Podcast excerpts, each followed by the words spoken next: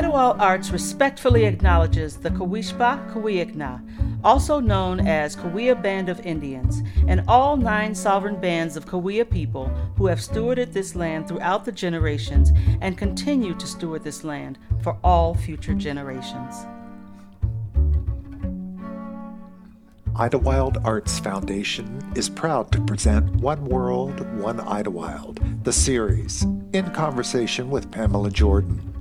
The series brings together thought leaders, creatives, influencers, and changemakers, highlighting the work of citizen artists whose careers and lives have been shaped by the transformative power of art. Have the courage to lead the best thing that ever happened to me was the Northridge earthquake. Artists throughout the world, we are the speakers of truth. We are the most authentic expression of the day of the times. Be determined to get the most you can from every opportunity. And where you don't see opportunities, ask for them. Great leaders recognize that the work requires urgent patience you can learn about classroom management, you can learn about the new curriculum, you can learn about the new way to teach whatever it is. But at the end of the day, if those students feel that love, they're more likely to listen, they're more likely to trust, they're more likely to be vulnerable. And in that space, that's where you can change some kid's life. From Idyllwild Arts Foundation in Idyllwild, California, I am Pamela Jordan with One World, One Idyllwild, the series. I'm excited about this very special edition of our podcast because my guest today is renowned native food educator, Chef Freddie Bitsoie. Chef Freddie is the former executive chef at the Mitsitam Cafe at the Smithsonian National Museum of the American Indian. Chef Freddie, as he is affectionately known here at Idyllwild Arts, is one of a few native chefs at the forefront of preparing presenting, and educating about foods indigenous to the Americas. I spoke with Freddie on November 13, 2021, just ahead of the release of his cookbook, New Native Kitchen, celebrating modern recipes of the American Indian. We were also joined for this podcast by guest host Shalia Ben. Shalia is the director of the Native American Arts Center here at Idyllwild Arts. She is a lecturer, educator, and promoter of American Indian arts and culture, and originally hails from the Navajo Nation. She was born in Shiprock, New Mexico, where her family still practices traditional farming methods in the San Juan River Valley. We welcome guests to join us via Zoom, so occasionally you may hear a question or comment from our audience. Enjoy. Good evening, everybody. Thank you, Pam, for that beautiful introduction. Again, my name is Shalia Ben. I am the new director of the Native American Arts Program, and it's my honor to be with you this evening. Uh, this evening, I'm going to introduce Freddie Bitsoie to you. Freddie has been a longtime summer uh, Native American arts faculty at, Art, at Arts. He is probably the one person that everybody gets to engage with while they're here during the summertime. The Native American Arts Festival Week takes place every single year as a programmatic uh, supplement to what's taking place here on campus, which is in a wide array of adult and Native American art workshops. During that time and during the festival week, Freddie will be here giving tastings during our Michael Kabotie lecture series. He will kick off our uh, culmination, our culminating event, and our opening event with wonderful food for us to, to eat more importantly, the work that Freddie does is a part of this, you know, this survivance, this beautiful survivance of American Indian cultures, and it's really fitting that we're here t- with you all this evening in November uh, during Native American Recognition Month to recognize his contributions, but also as a celebration for a new book that is going to be released just next next week. I have it right here called New Native uh, new Native American, new Native kitchen.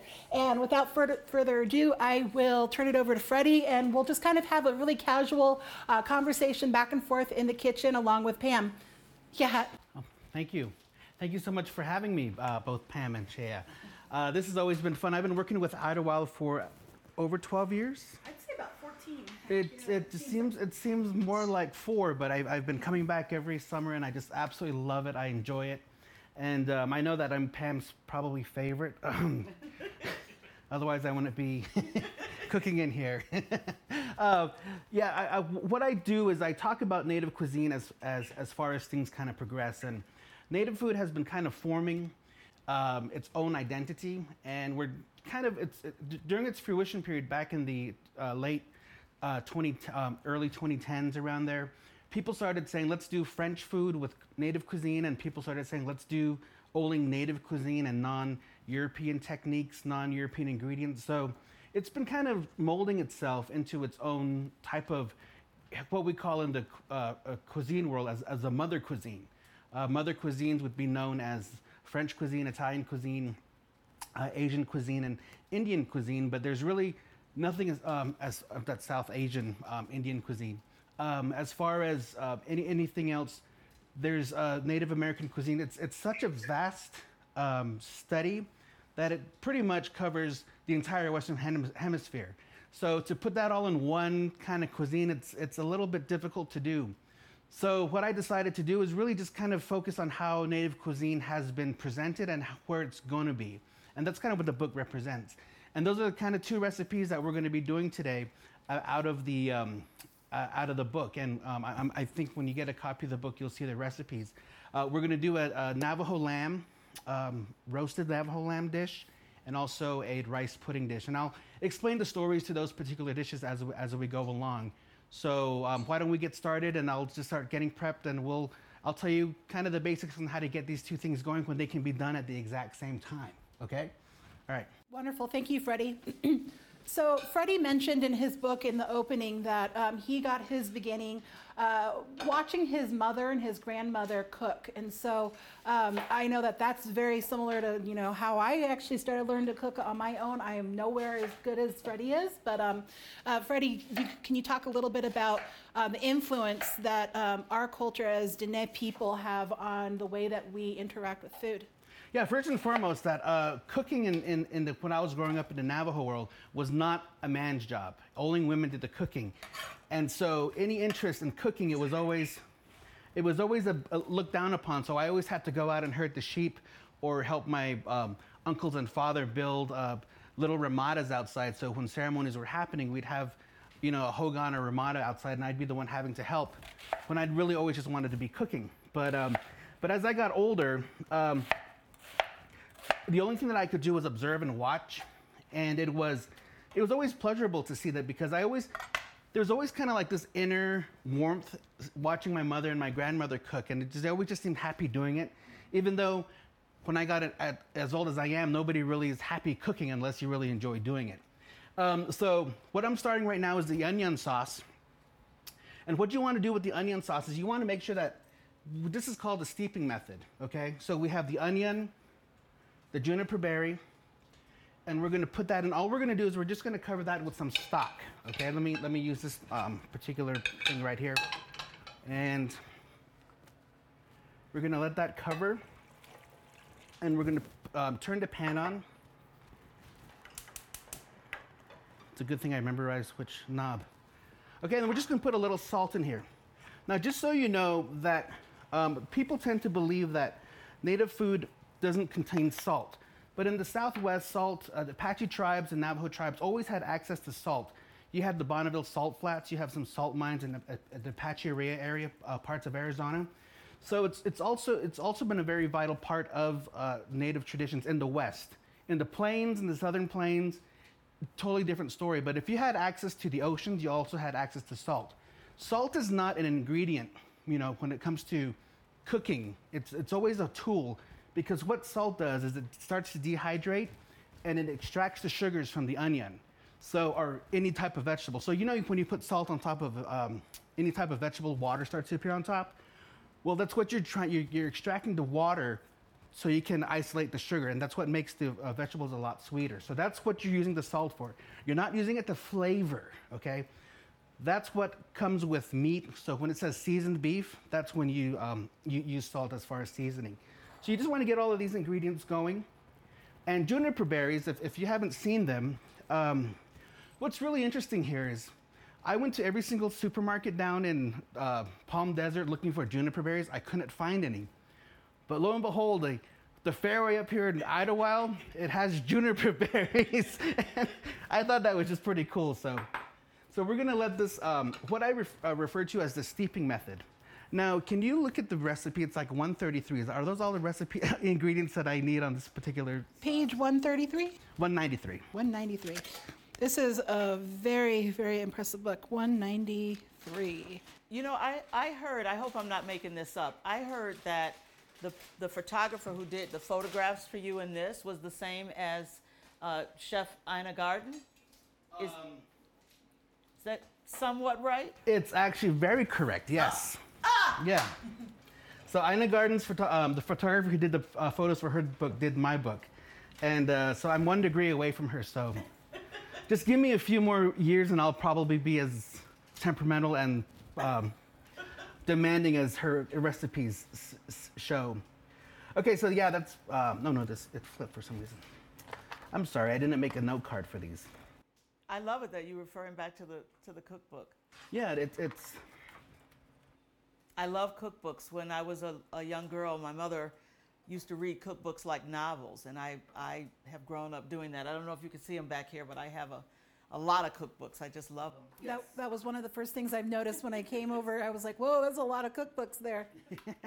No, cookbooks are a great, great resource for everyone to have because they're, they're, you really don't have to follow them word for word and, and direction by direction. You always throw a little bit of your personality into it as well.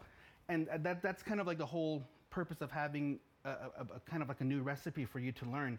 And it's, it's always a, the best thing part about a cookbook is it, it allowed me to give some little stories. So with each recipe, there's kind of like a little story that kind of goes along with, with the recipe. And um, I think it's always always nice to know where the um, the influence from the uh, foods comes from. Because if anyone really understands Native American history, uh, we all like to say that it's an oral tradition, so nothing was written down. So there's really not a whole lot of classical na- Native American recipes that have been written down. So any kind of Native American recipe that you see from um, any chef or anything, they're all new recipes that kind of that gather things. Like this particular dish, my mom uh, would tell me stories about my grandfather and how he used to put sumac on lamb when he lived. He, he, he worked up in the La Plata Mountains near Durango, and he used to um, herd cows for some rancher. So um, he used to put sumac on the lamb, and I kind of would scratch my head and I say, I wonder how, you know, and the onion sauce as well. She goes, he just used to boil onions and to just let them, when they, you know, when you boil vegetables, they just kind of start to disintegrate. And that's what he used to do. So he just used to pour it on the lamb like that. So, I, I, so this is kind of like the influence of where the dishes came from. I think one thing that's really interesting about um, native cuisine is that it's ever evolving. And uh, a lot of people don't realize, but sheep weren't originally here in this part of the world. Um, it wasn't until about 1540 when the Spanish arrived in the southwestern parts of what is today the United States, where they brought sheep. Um, Navajo people, we love sheep, and we started herding lots of them. So that's uh, that's when that then became a staple in our traditional diet. But before then, we cooked, you know, corn, beans, squash, you know, all different things like that. Lots of orchards of different fruits. Uh, apricots are our favorite back home. Uh, wild asparagus, you name it. So, um, and you know, uh, where we would get our protein was from uh, deer and elk and rabbit. Which is all really good, by the way. Oh yeah, and traditionally, traditionally speaking, um, as a part of our creation story, we're not supposed to eat um, animals that fly or swim. Yes. Yeah. So if you're like super uber traditional Navajo, then you don't do that. I joke around and say I'm a quarter white, so it's okay. uh, my my grandmother was was white, and so I was like, oh, so it's okay for me to eat this sushi, and so. Um, I get my out that way. You know what's really interesting thing about that is I remember a long time ago when I was a kid and I was in the uh, the Safeway with my grandmother, and I asked her why why can we don't do not eat the nopales, the cactus pad, and all she said to us that's not our food.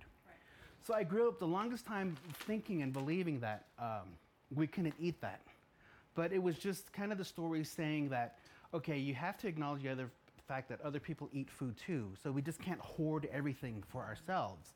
So that's kind of like what I learned from it. And so that's why when we talk about native food to one another, it's always important to understand that we have to acknowledge the other cultures that live around us and respect the fact that we all have to eat and share our foods together. So it's just it's just kind of one of those uh, factoring things that I always teach with my um, in my classes.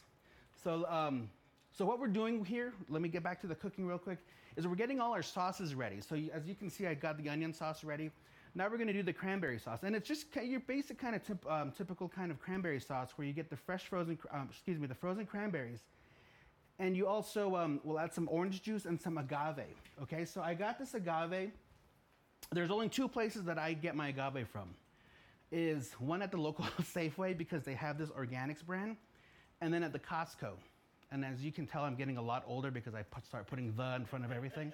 Uh, uh, those are the only two that um, do not have any uh, high fructose, syrup, um, fructose corn syrup in there because lately a lot of companies have been getting agave and then diluting them with the high fructose corn syrup. So make sure you're really, really careful about that. And this is just a really easy recipe where you get uh, two cups of cranberries. And it's okay to get, if you're gonna cook berries, always get the frozen berries. Don't get the fresh because the fresh is more expensive and it's better fresh to eat fresh. So if you're gonna get it frozen, it costs less and you're to pulverize it anyway. So, you know, save a little bit of money on that.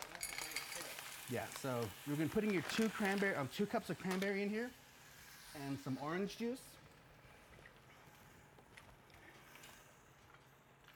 And if you notice, one thing is, none of the there's very few recipes in the book that don't have any flour or butter in them. It's not that I don't like flour or butter or olive oil. But when you change the flavors using flour, butter, and olive oil, it doesn't necessarily make it Native American cuisine. So you just um, just keep an eye on that when you uh, uh, buy your ingredients. That's a great point. Are there any questions from the audience? You know, I, I wanted to, I heard Freddie say it, and I wanted to ask you, Shalia. I noticed kind of lately, it might have been happening, but I'm just noticing it, um, seeing Dene after um, some names. You know, I can't tell when it's there or when it's not there. But can you tell? Can you talk about that for a minute? Because I heard I heard Chef Freddie also say that.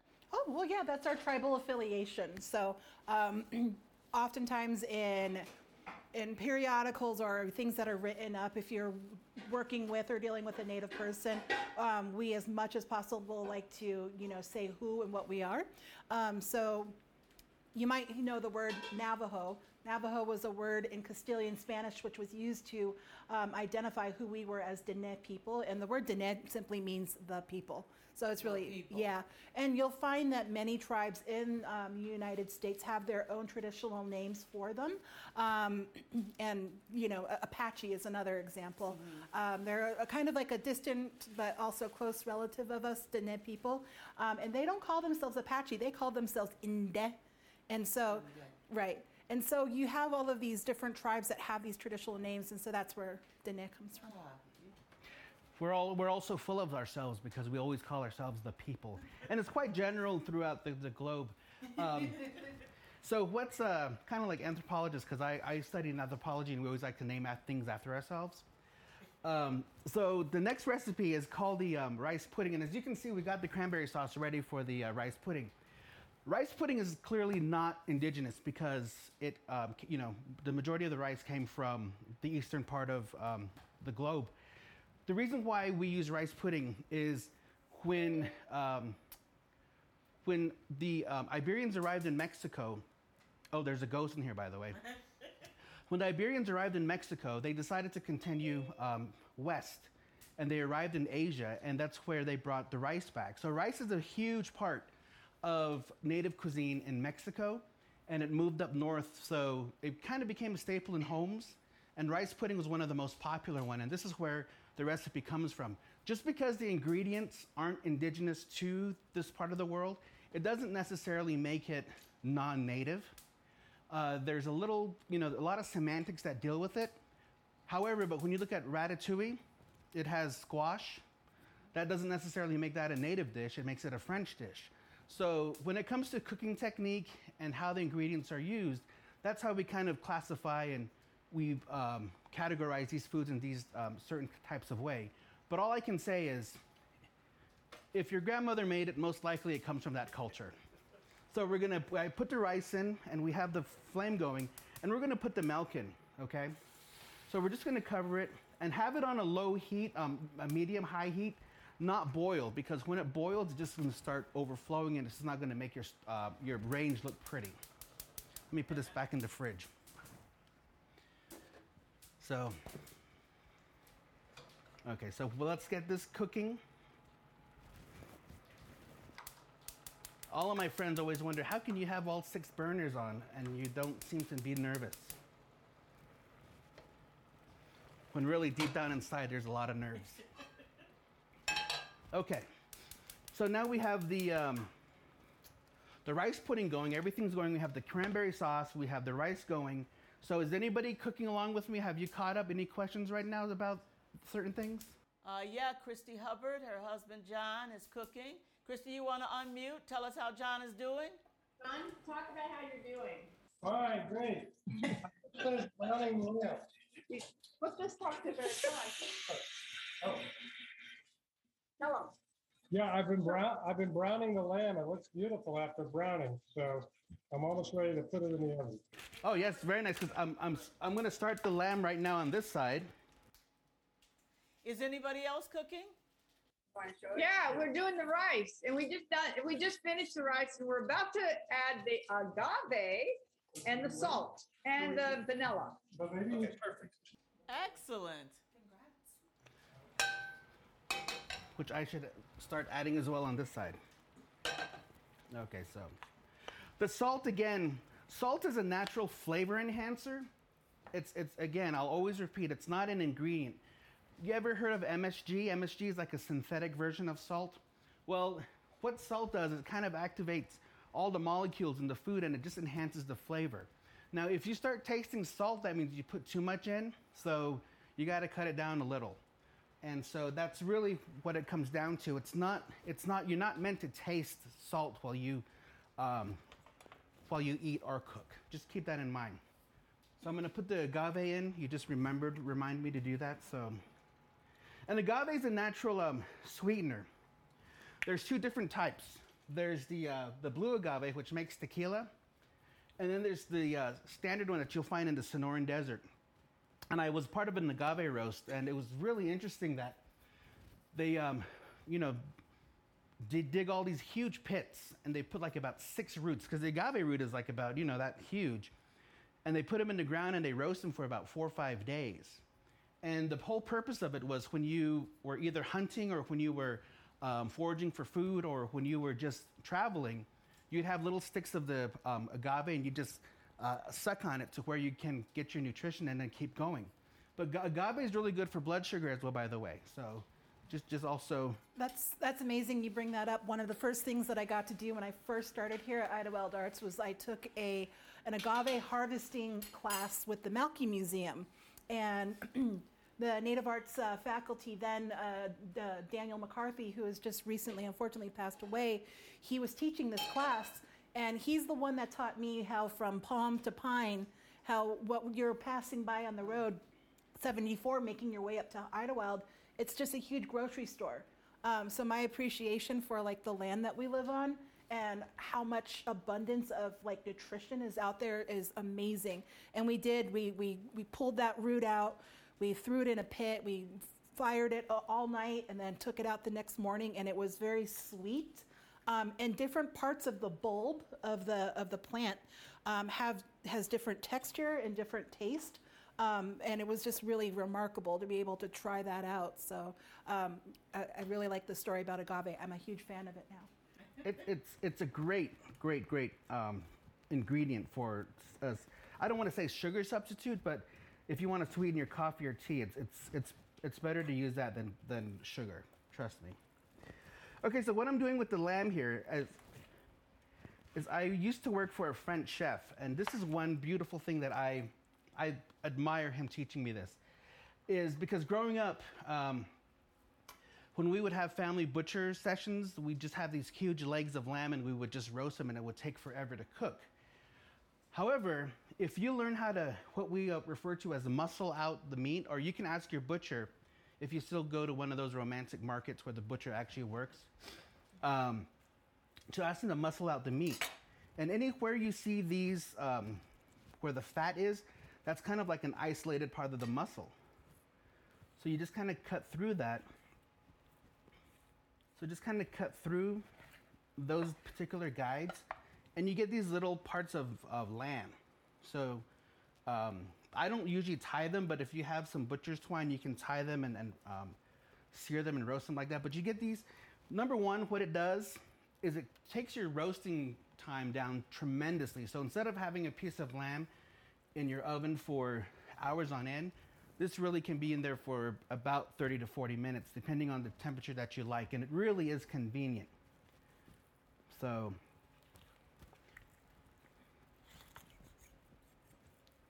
So I, I, this is one of the European techniques that I incorporate into my my my cooking. So one thing really neat about uh, a Navajo way of eating lamb is that nearly no part of it goes to waste. um, I can remember some of my earliest memories while we were butchering back home for maybe like a ceremony or uh, just a reunion, what you know, you name it. Um, we take the, the intestines, the intestines of the sheep, and you empty it out, and you know what I'm talking about, right? Yeah.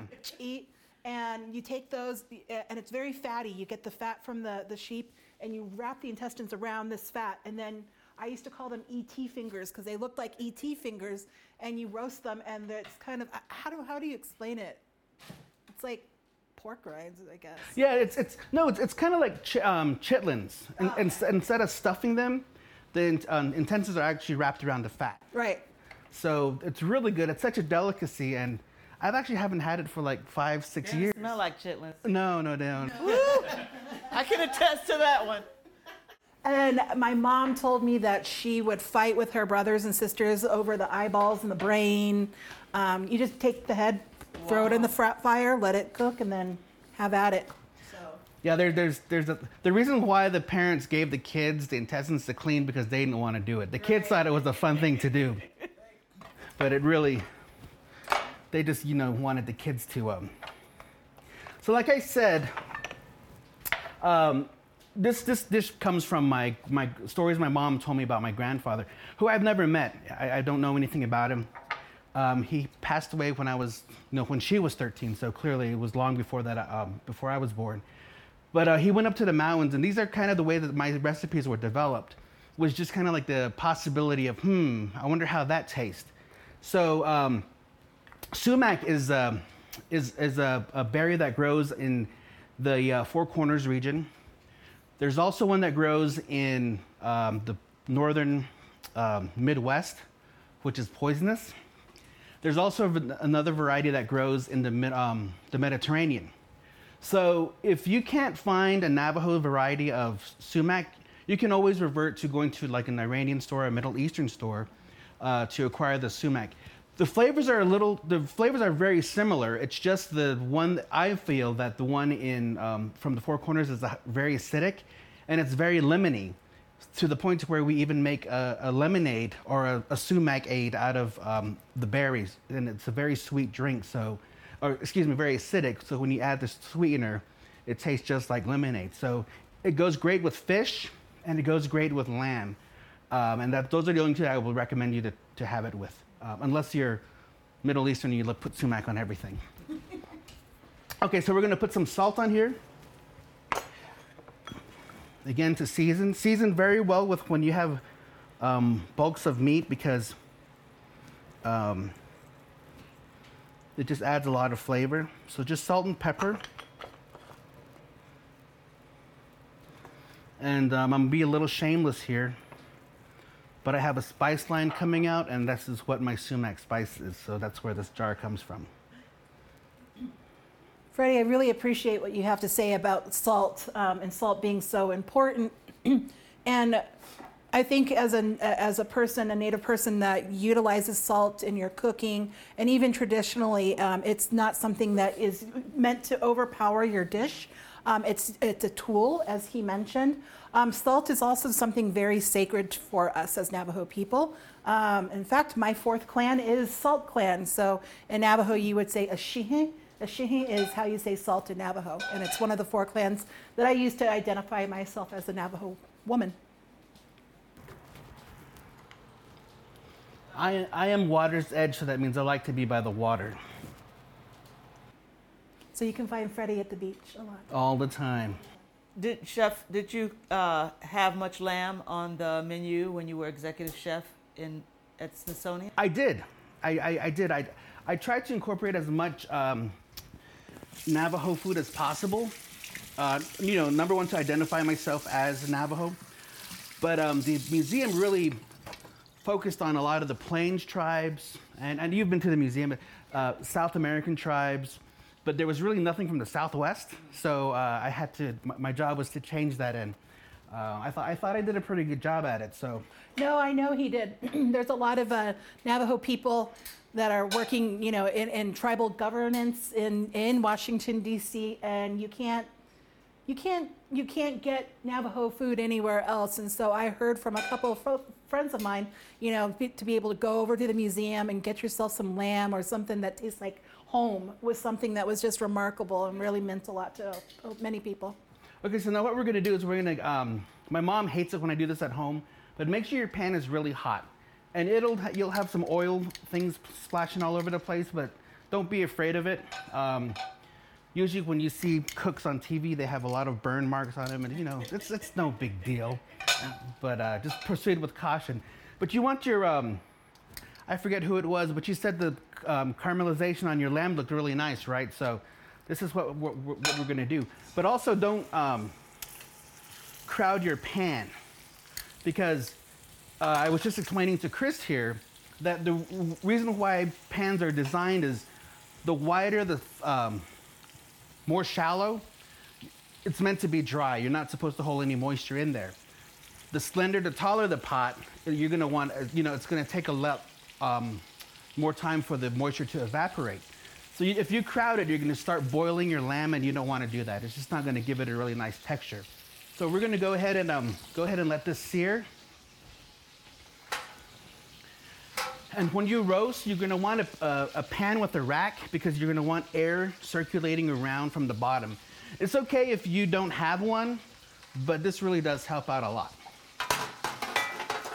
Are there any questions we have out there so far? We, I have one here. It's uh, somebody's getting ready to eat. What is a popular beverage to enjoy with this dinner? Vino. There you have it. I, I, I, I, I personally like Malbec with, uh, with my lamb. Um, so that's, that's always a, a good um, thing- beverage, yeah. And- And or water, because I don't drink any sugary beverages, uh, just water or wine. That's about it. And don't tell me that wine has sugar in it because it doesn't. Any more questions out there? Yeah, any more on there, Palencia? Yes, I wanted to know, you talked about this shallow, um, you talked about a shallow pan. So you said the deeper the pan is, the drier it will get, so you need the shallow pan to. to- Opposite. Backwards, opposite. Yeah, the other way, the, the other way around. So if it's deeper, it will gather in the moisture, okay. It, it, it'll, ta- it it'll take a lot more time for it to evaporate. But if you're in a, saute, a saute pan like this, you're just gonna, the moisture is just coming out. You know, it's just why it steams a lot more. That's interesting, I never knew that.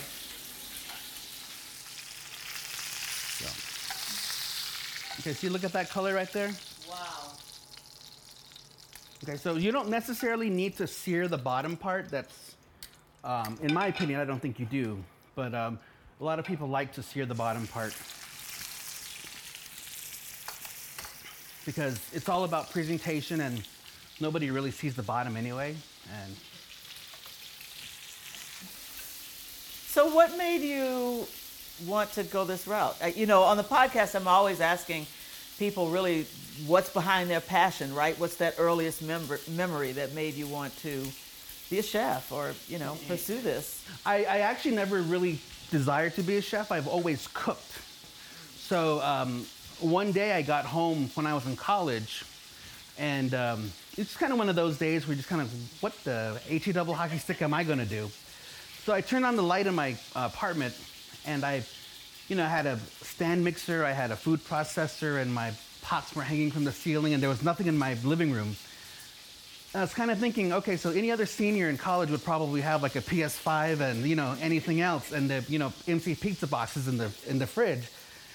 But um, fundamentally, it really was about my anthropology. I mean, I, I, make a whole lot of, I make a whole lot of jokes about it, but when I studied anthropology, I focused a lot on uh, ancient Puebloan foodways. So the people of Chaco Canyon and how they uh, preserved food, um, how they uh, shipped food, because the Puebloans lived all the way up to uh, Cortez, even to where my grandmother lived in Hovenweep, and down into Chaco Canyon. So they had a vast system of uh, transporting food.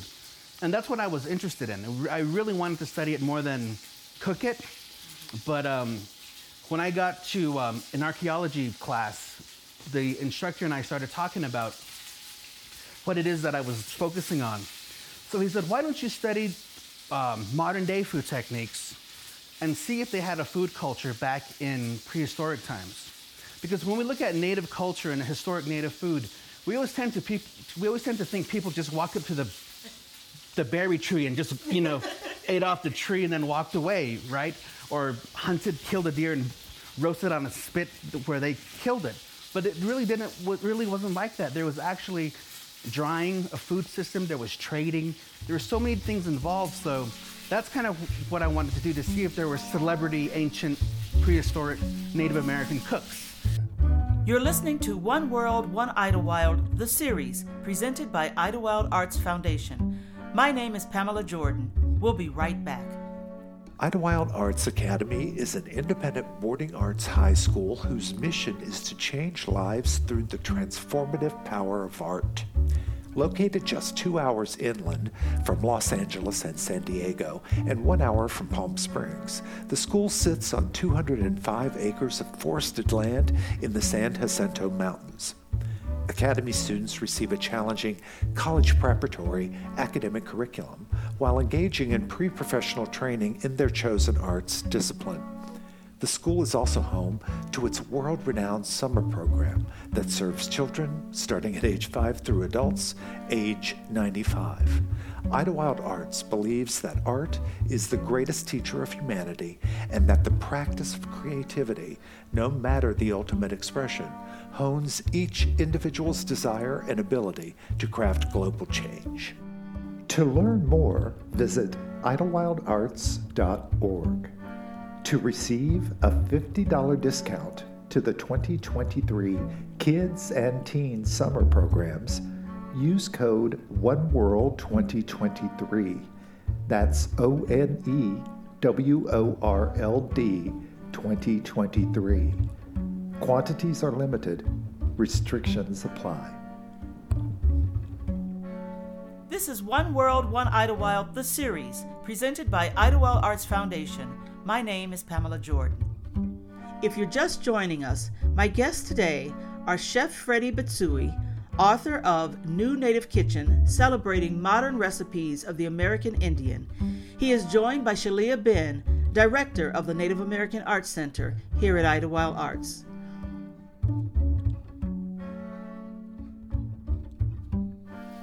Beginning of the pandemic, we were really looking forward to summer 2020 here at Idyllwild Arts. You know, we were looking forward to having Chef Freddie here, 17 different workshops in Native Arts. And so Freddie and I, we got on the phone and by then he had already left, uh, you know, DC. He was back home uh, in, in Gallup, New Mexico, right adjacent to the Navajo Nation.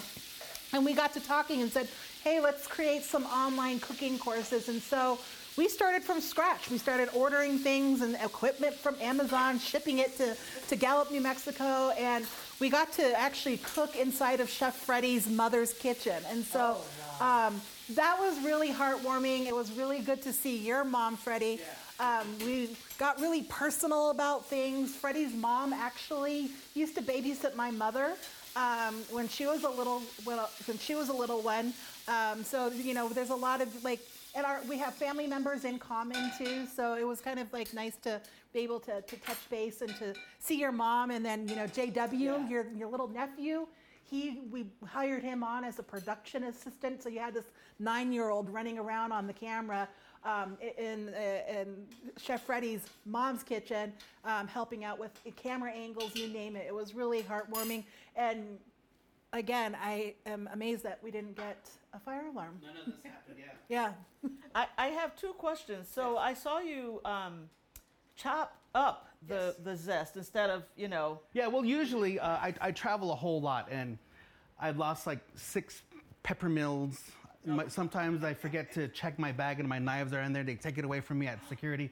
So all these different stories. So um, one way that I do uh, lemon zest is I thinly just slice the um, the uh, yellow part off the, the lemon to where you don't have any of the ye- uh, white pulp on there.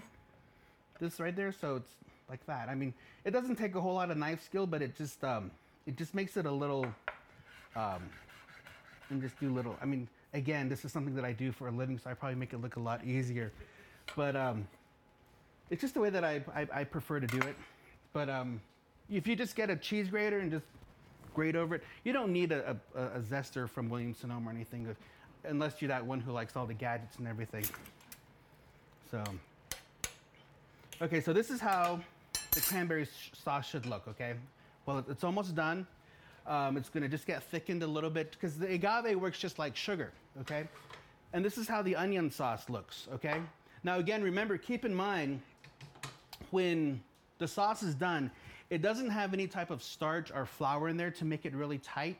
So what's what we're going to need to do is we're going to have to use the natural starches and sugar in. Um, I keep thinking that one's on. Um, to keep um, the natural sugars and the starches in the onion to kind of thicken it itself.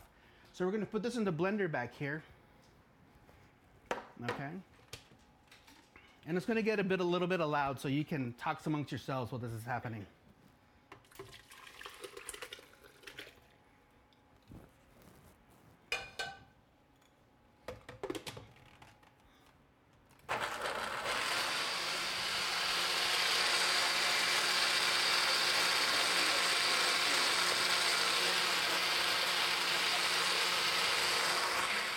Uh, we had a question for the chef. yes. The question is, what do you think about taking the, the pan juices after you brown the lamb and adding them to the onion sauce? Uh, that's perfectly fine if you want to do that. I do do that sometimes. Um, the reason why I keep them separate is because I have a very strong tendency, especially with the, my client clientele. We have a lot of vegetarians, so if I can keep if I can keep things vegetarian, I keep those vegetarian. I, you know, so if they want to mix them together, that's fine. But I did used to do that. I did used to do that a lot, but now it just kind of I always get the can you make one that's vegetarian? So I just kind of have this mentality where if it doesn't need the meat product, don't use the meat product. So, or animal product, I should say. So, yeah, you can go ahead and do that by all means. That's a really, it it actually even tastes better. I do make one with bacon as well, like a bacon onion sauce that I do with trout. So, And you just, you, I forget the, uh, spice, the herbs that you put in there, but uh, twigs and all, leaves and all, you just. twigs and all, yeah. Um, as long as they're not like um, like the thick rosemary. If, if they're just kind of flimsy and everything, I I say go with it and just go ahead and do it. Um, one thing that you can do as well that's a little um, technique that I just when I want to really impress people.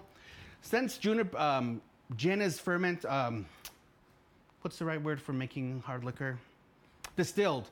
Since uh, uh, juniper is distilled to make uh, gin, what I tend to do to when I want to be fancy is I'll flambe some gin with the berries, and it'll kind of enhance the juniper fla- flavor in the sauce. So if, if, if you're daring to do that, by all means. I only do that in my own kitchen where it's my insurance. So, okay, so everything's coming together here. We're gonna put this in the oven at 350, all right?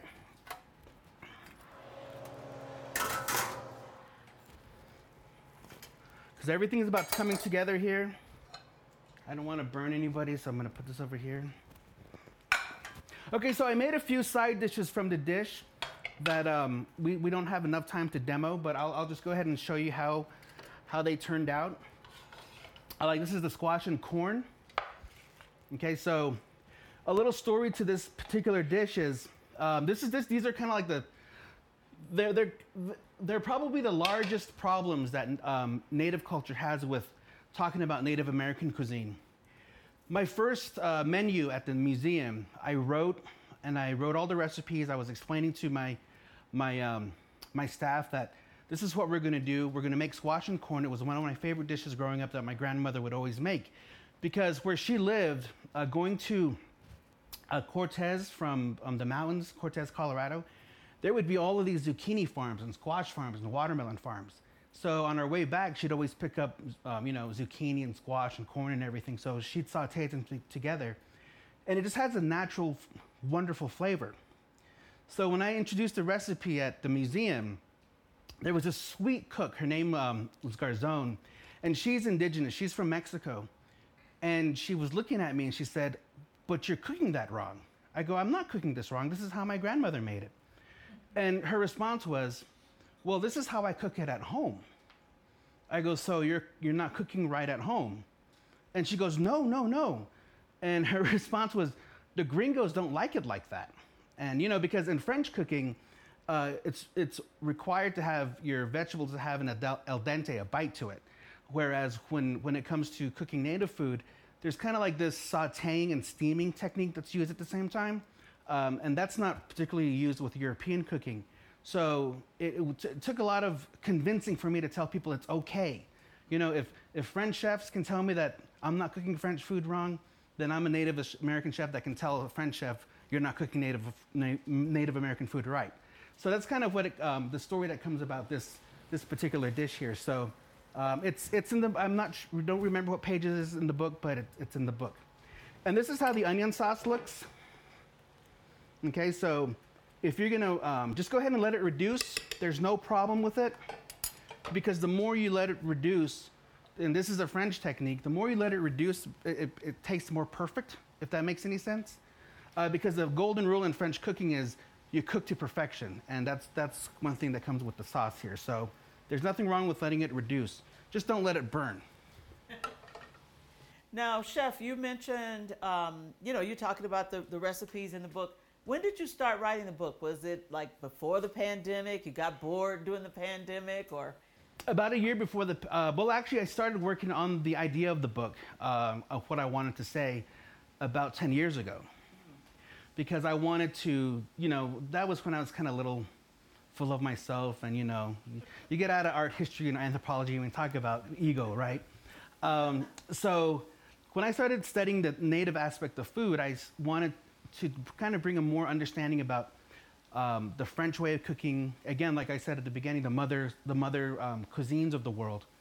And then I started to realize that most of the native chefs today, they're really talking about the past. Which, there's nothing wrong with what they're doing. I, I think the awareness and the representation is great. But I think there's a lot of focus on what's happening in the past and what's happening in, in you know, right now, as, a, as opposed to where native food is going and how it and how it can evolve to become, you know, um, a new entity and, and working with these recipes and playing with things because uh, as, as you know it's, it's, an academic term but when we talk about infusion and defusion when we come into a new part of the world we bring something different. And so when we move to a new part of the world the people that are there already say you're really wearing that? Good luck you know? Because i always the one story I tell people is I was always ashamed of wearing shorts when I was younger. And I moved to Phoenix, and every day I would wear jeans, you know, especially in the 120 degree weather. And I just look at people and I was like, oh, they're wearing shorts. So one day I just went to the store, bought shorts, and I became infused into Phoenix's culture, you know. So that's kind of the way that the way it works. They take something, you know, you take something from one another, and that's one thing that will always happen to food. The food will always be a part of that process. So we can't claim, you know, complete authority in saying, oh, this always has to contain uh, cactus as an ingredient, or it always has to contain this. Yes, to make it traditional and authentic, um, that's true. But to have a part of those techniques, like we can do the squash and corn with um, um, zucchini or? Well, no. Um, what's the purple vegetable? Eggplant. Eggplant. We can cook it the same way like this, and we'll still cook it in a native style, even though it's not an indigenous product to the Western Hemisphere. So just like how the French do ratatouille, it has native ingredients, but it's not a native dish. So there's all these kind of different ways we can incorporate these um, ingredients because out of all the arts of, of the world, native food is the only one, and food really in, in, in general, globally, it really can't have that appropriation argument 100% fully because I make a great ossobuco. And if I want to sell that ossobuco, there's no Italian chefs that can tell me you can't sell that or you can't make it. And, and we're, we all kind of have that agreement with it, you know? And the chefs travel the world. We learn how to cook. We're, uh, chefs are natural anthropologists. So, so they say, oh, I lived in Japan for five years and I make a great sushi. So, but when we come to this country, we tend to think, okay, well, just because some great sushi master in Japan taught you, it doesn't make you a great sushi maker because you're not Japanese. So it doesn't, for me, these type of arguments don't make any sense.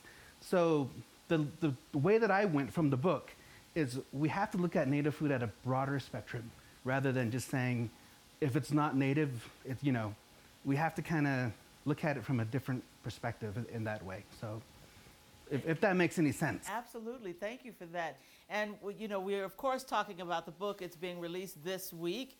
Um, and I know that you can pre order it on, uh, on Amazon. I've seen that already. Oh, yeah. Yeah.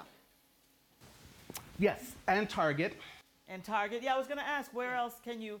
Um, so, tar- eh, what did it say? The 17th, I think it's is 16th Tuesday, is being released? And um, Tuesday. Is that Tuesday? And um, so Target, Amazon, anywhere else? Barnes and Noble, um, and a lot of a lot of independent bookstores. Um, they're, they're, they're the first ones who kind of uh, brought the book in, and I, I know it took a few um, convincing and a few mobsters to get it into Barnes and Noble and, and, and, Target. But it's it's it's actually a, it's it's published by Abrams, which is one of the top five publishers in New York. So it's it's kind of from the big boys in New York. So it's it's gonna it's, it's a good book. It's it has a lot of value to it, and it's also pretty. It's it's beautiful. Yeah, I had the opportunity to take a look at it for the very first time this evening, and it's absolutely stunning. the photography is beautiful. Um, I just like the design concepts in here too. I don't know, you can see that there, but you're really getting a masterful piece of uh, literature here um, that focuses on cuisine. You know, I was really interested in hearing your perspective, Freddie, about um, native food and and what that really means, and and who gets to cook what and how and why. Um, you know, in all actuality, it's all sacred. It all comes from Mother Earth anyway. Yeah. So you know, um, and I think Freddie is the perfect example of how us as Dene people are ever evolving and ever changing to our environment and the world that we live in. And this is this book and what he's sharing with us this evening is the perfect example of that. So I'm looking forward to having this meal. I can see the steam coming off of it. I wish you all could smell over the internet. One of these days, that might be a possibility. And this is how the lamb should look when it comes out, okay?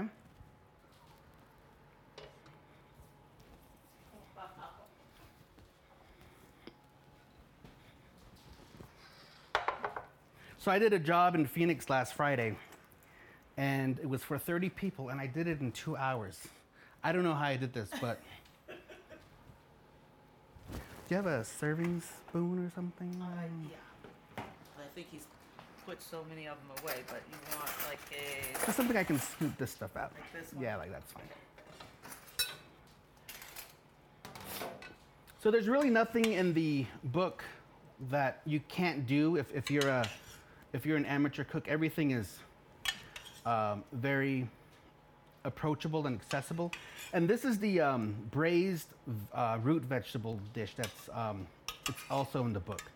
So you have uh, fennel, turnips, and again, you know, I always have to repeat that. I, I know for a fact that um, some are not indigenous ingredients, but this is stuff my grandmother would pick up, and this is how she would, and my mom they would pick up and cook at home. So and you know, we were never taught this is an Italian dish or this is a French dish or any, anything. It's just always, this is food. You better eat it.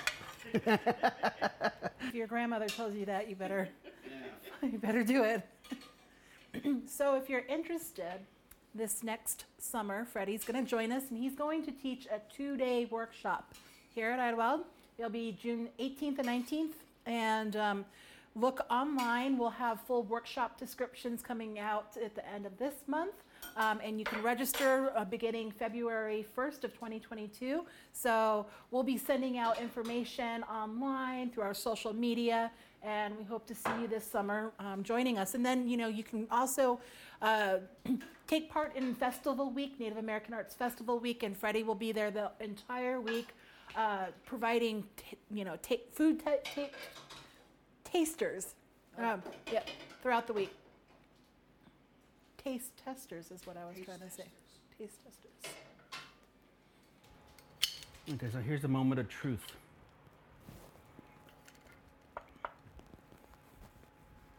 Okay. Okay.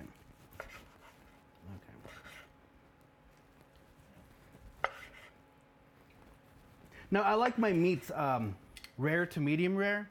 So the, one of the interesting thing is about native cuisine is uh, most older native people will not eat anything unless it's well. And I ask a lot of people, and they their response to me was interesting. Is a lot of them, the most common one was that it's still, it's not fully cooked, which means it's not fully processed to be eaten. And I just always find that really interesting.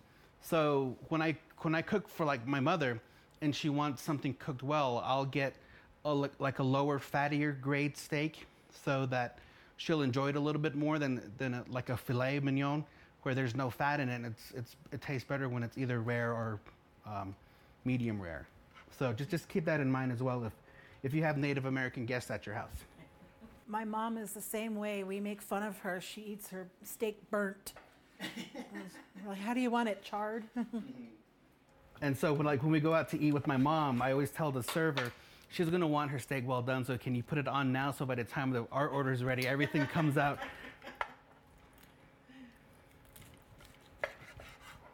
So Beautiful. It's, it's art. So we're gonna put this on the platter here.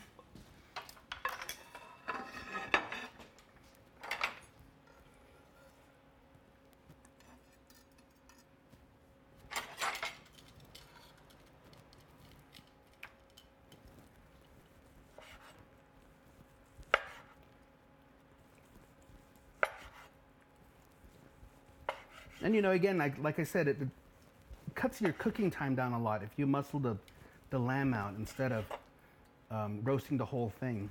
And there's nothing wrong with roasting the whole thing. It's just um, a lot of times I don't have a lot of time to cook in that capacity.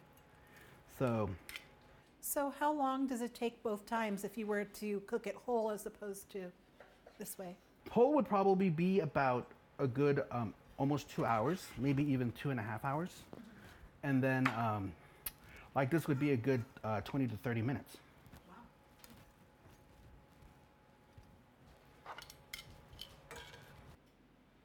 Are there any other questions from our audience? We're just asking this because we're going to turn you off really fast and go eat chef's food. It li- smells amazing in here. But no, you can unmute. Is, does anybody have any questions? Uh, Christy, John, pa- Pauline, how, how are you guys doing over there? You're cooking. And maybe somebody else with us is cooking as well. Beautiful. Any, any questions from anyone? I'd like to hear a little bit more about the sumac um, rub. Uh, we put it on ye- uh, yesterday, John, this morning to give time for it to to. Uh, but is that something that that is helpful to put on early, or does it not really matter? From what I understand, it really doesn't matter. Um, the thing that matters is if you if you do have a rub that has a, a an acid ingredient, since um, sumac is acidic, I would probably hold off on it for about 30 min, an hour to 30 minutes before you put it in the oven. Because Oh, yeah, because Okay. what acid does is it starts to cook the the protein while it's in the um, while it's in the fridge. So it's just gonna make it tough. But am I right that um, sumac has a lot of historically medicinal attributes? And if you all already discussed this, you don't have to repeat yourselves. I just couldn't hear all of the discussion. Uh, pretty much every everything. I'm, I'm not quite sure what the medicinal purposes of sumac are, um, right out the top of my top of my head. But I do know that most likely anything that is indigenous picked by the elders, there's something medicinal about it. Right. So, Okay. yeah. Okay. Thank you. No, you're welcome. Yeah, if you go to flea markets on the Navajo Nation, you can find sumac and you can make tea with, with it, like Freddie said. Um, it helps a lot with uh, sour stomach, or if you have like a, Yes, or, or, or if you have something like like food poisoning, um, it's gonna kind of nix out whatever is swimming around in your your tummy. So um, it Okay. helps. It helps for Yeah, things I like that. Actually, you say that, and I remember someone telling me it, it, it had to do with digestion. Right. Oh my Does, God. does it come as a bush or a flower? You know, sort of a flower? It's more like a bush, but there, uh, sumac too is ask- actually one of the materials used in traditional Navajo basket making, um, and has a very specific smell to it. So if you were to smell, dying as well, right? right, right. And if you smell like a, a, a Navajo basket, you can smell that sumac. So like that's why I like when people cook with it. It's like, I don't know, it's just like the whole essence of the Yeah. plant is everywhere in our culture, which is really kind of cool. Um, I saw another. Yeah, go ahead. I saw another question. Oh, I was just gonna ask a question. Thank you so much, Chef, for taking the time to prepare this meal. I wanted to ask, is this your favorite meal, or is there something else that you really love, like your comfort food? Uh, my comfort food is actually in the book. It's the stewed uh, stewed um, chicken with tomatoes. Uh, what again? Uh, uh, uh, insight about the native cooking and the na- um, na- um, non-native cooking is my grandmother and my mother used to make um, basically a chicken cacciatore without the bell peppers, and they'd use tomatoes.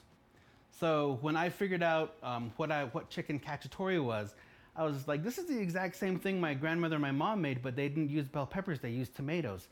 So it's uh, it you know, there's always a variant of every single dish uh, globally throughout different cultures, and um, again, the European food culture has kind of like the right now the flag posted on in the land saying you know they can name everything a certain name, and uh, if it's diverted from that, it's not particularly what the culture who claims it, it to be.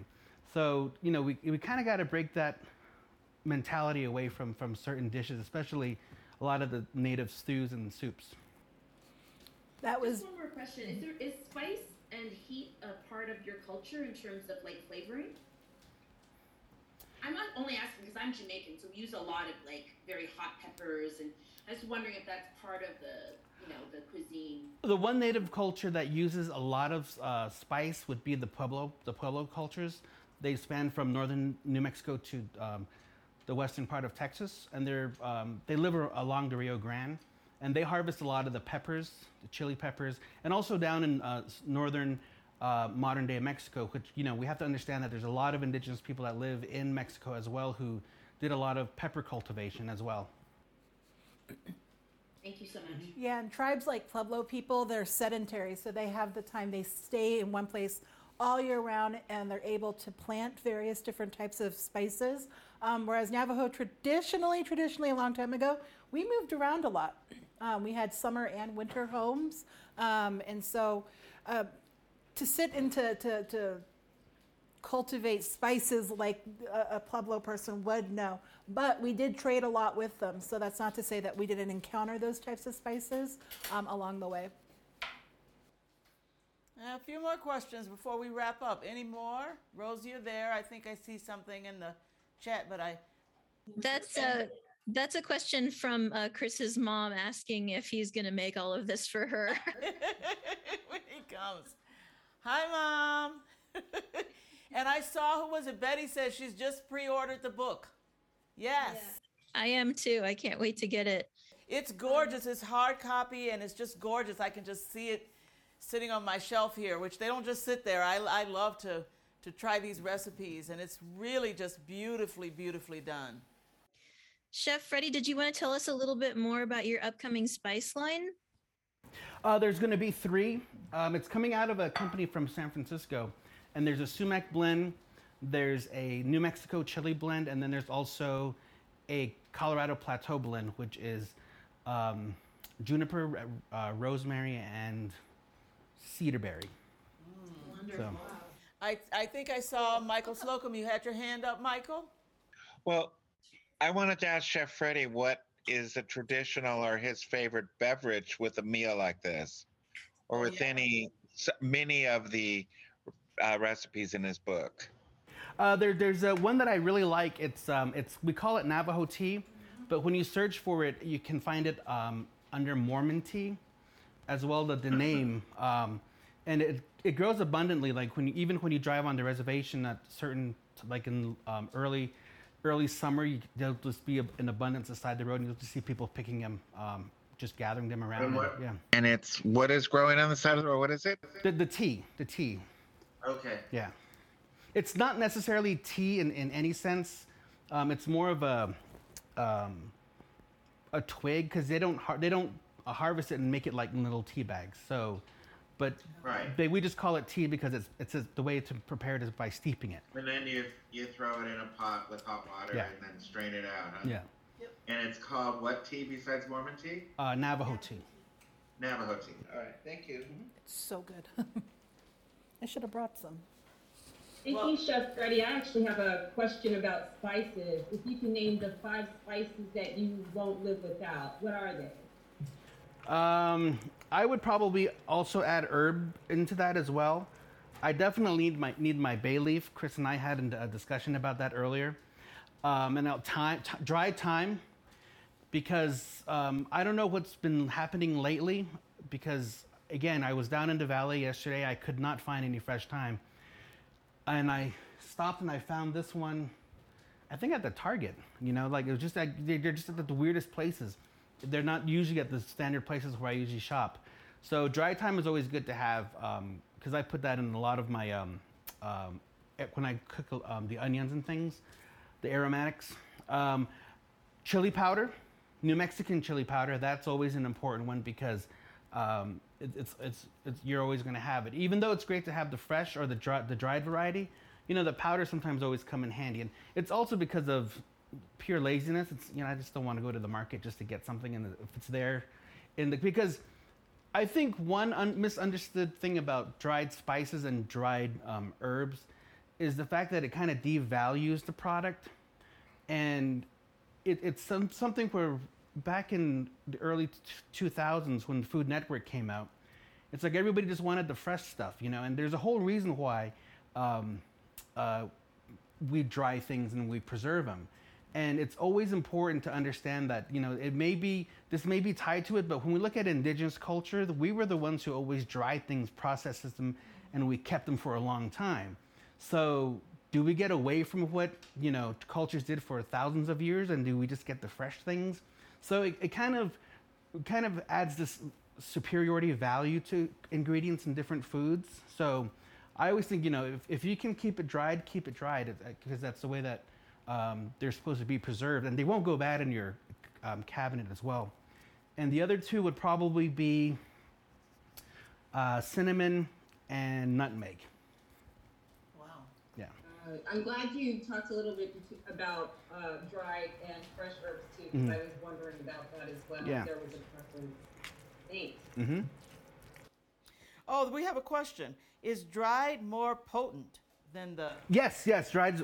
So if you're going to use the dried ingredients, I would always cut this amount in half. Pretty much, yeah.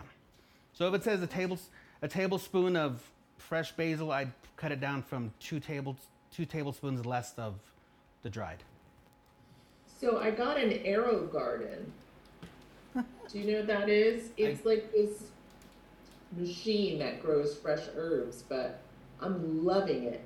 And when you talk about fresh versus dried, how do you dry it if you have fresh? Um, you just pretty much let it sit out and, and dry.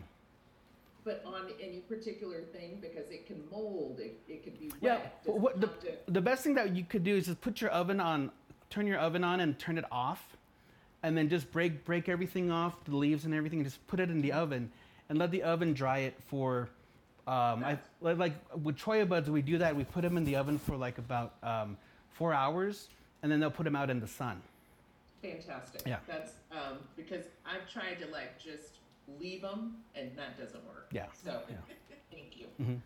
Well, I don't know if we can. Uh, we love you, but we're going to get rid of you and eat chef's food. But um, I, let's see, where can we have this so you can see it? So this was the one of the side dishes. Can we? Here, let's come under there. This is the uh, corn and squash. Oh, nice. Beautiful. This is the braised root vegetables.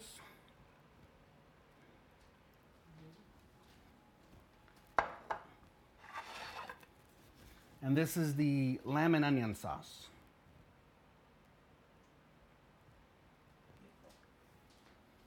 And now are you? Everybody is are you going to assemble the rice pudding? I'm gonna get the rice pudding. Okay, now it's time for the rice pudding. Okay.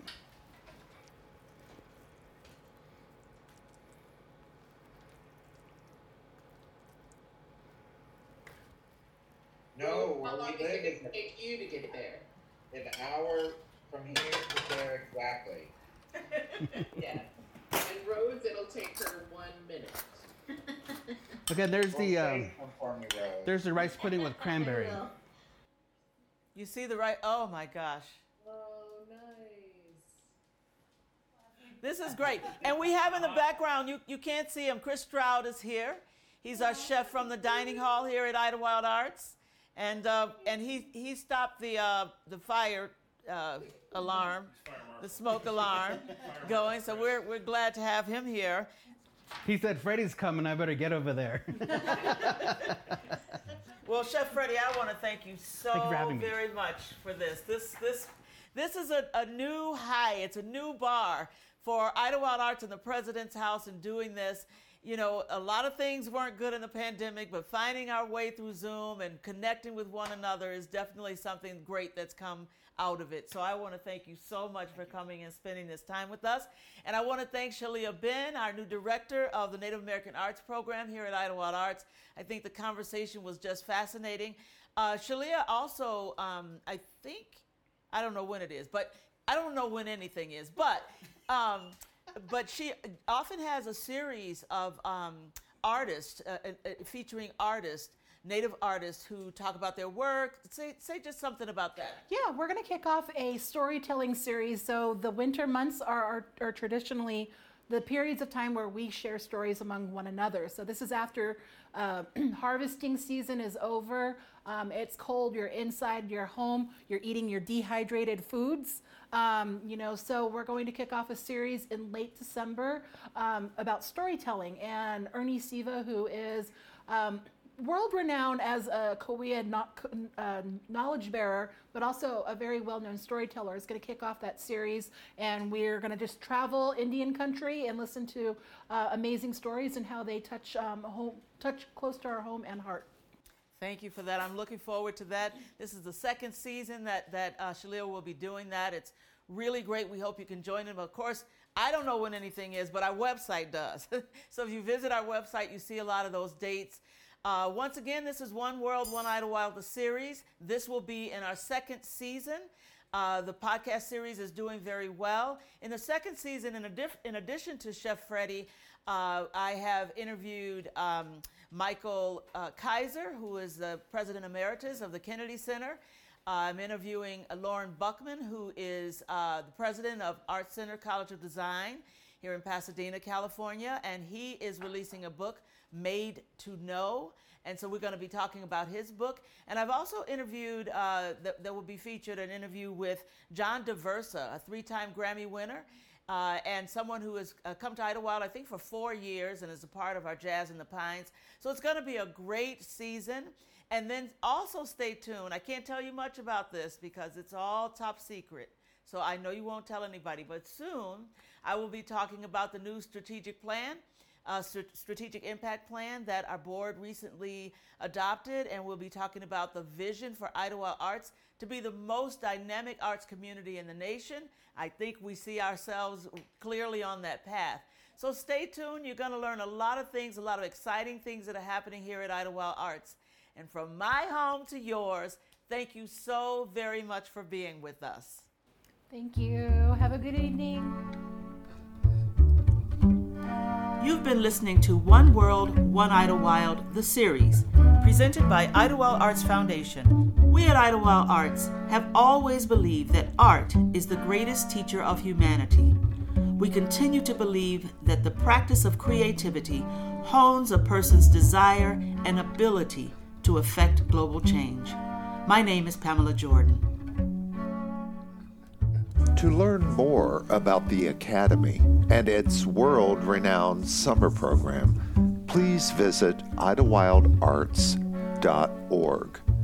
To subscribe to the One World, One Idyllwild podcast, please visit idyllwildarts.org forward slash the series. At Idyllwild Arts, we believe that art is the greatest teacher of humanity and that the practice of creativity hones each individual's desire and ability to craft global change. Please consider supporting the students of Idyllwild Arts and visit idyllwildarts.org forward slash giving to make a gift today. Thank you for listening to One World, One Idyllwild, the series, a creation and production of Idyllwild Arts Foundation, executive produced by Pamela Jordan, directed and produced by Rose Colella, edited, engineered, and mastered by Justin Holmes, marketing and publicity by Dana Albright, Molly Maple, and Alice Metcalf, marketing assistance by Rose Colella. Production and research assistance by Keith Miller. Creative consultation by Palencia Turner. Technical support by John Lawrence, Michael Quick, and Tom Wadbrook. Our theme song is Beaconing. It was composed and performed by the incomparable Marshall Hawkins. Pamela Jordan was appointed president of Idyllwild Arts Foundation in 2014. Prior to this position, she held the distinction of being the first female and first African American head of school of the Chicago Academy for the Arts, a position she held for 12 years. She currently serves on the boards of the California Association of Independent Schools, the Association of Boarding Schools, and Arts Schools Network. Pamela is also a member of the Global Education Advisory Council for Shanghai Hauer Collegiate School, Kunshan. One World, One Idyllwild, the series, is a production of Idyllwild Arts Foundation. Any use of materials, including reproduction, modification, distribution, or republication, without the prior written consent of Idyllwild Arts Foundation is strictly prohibited.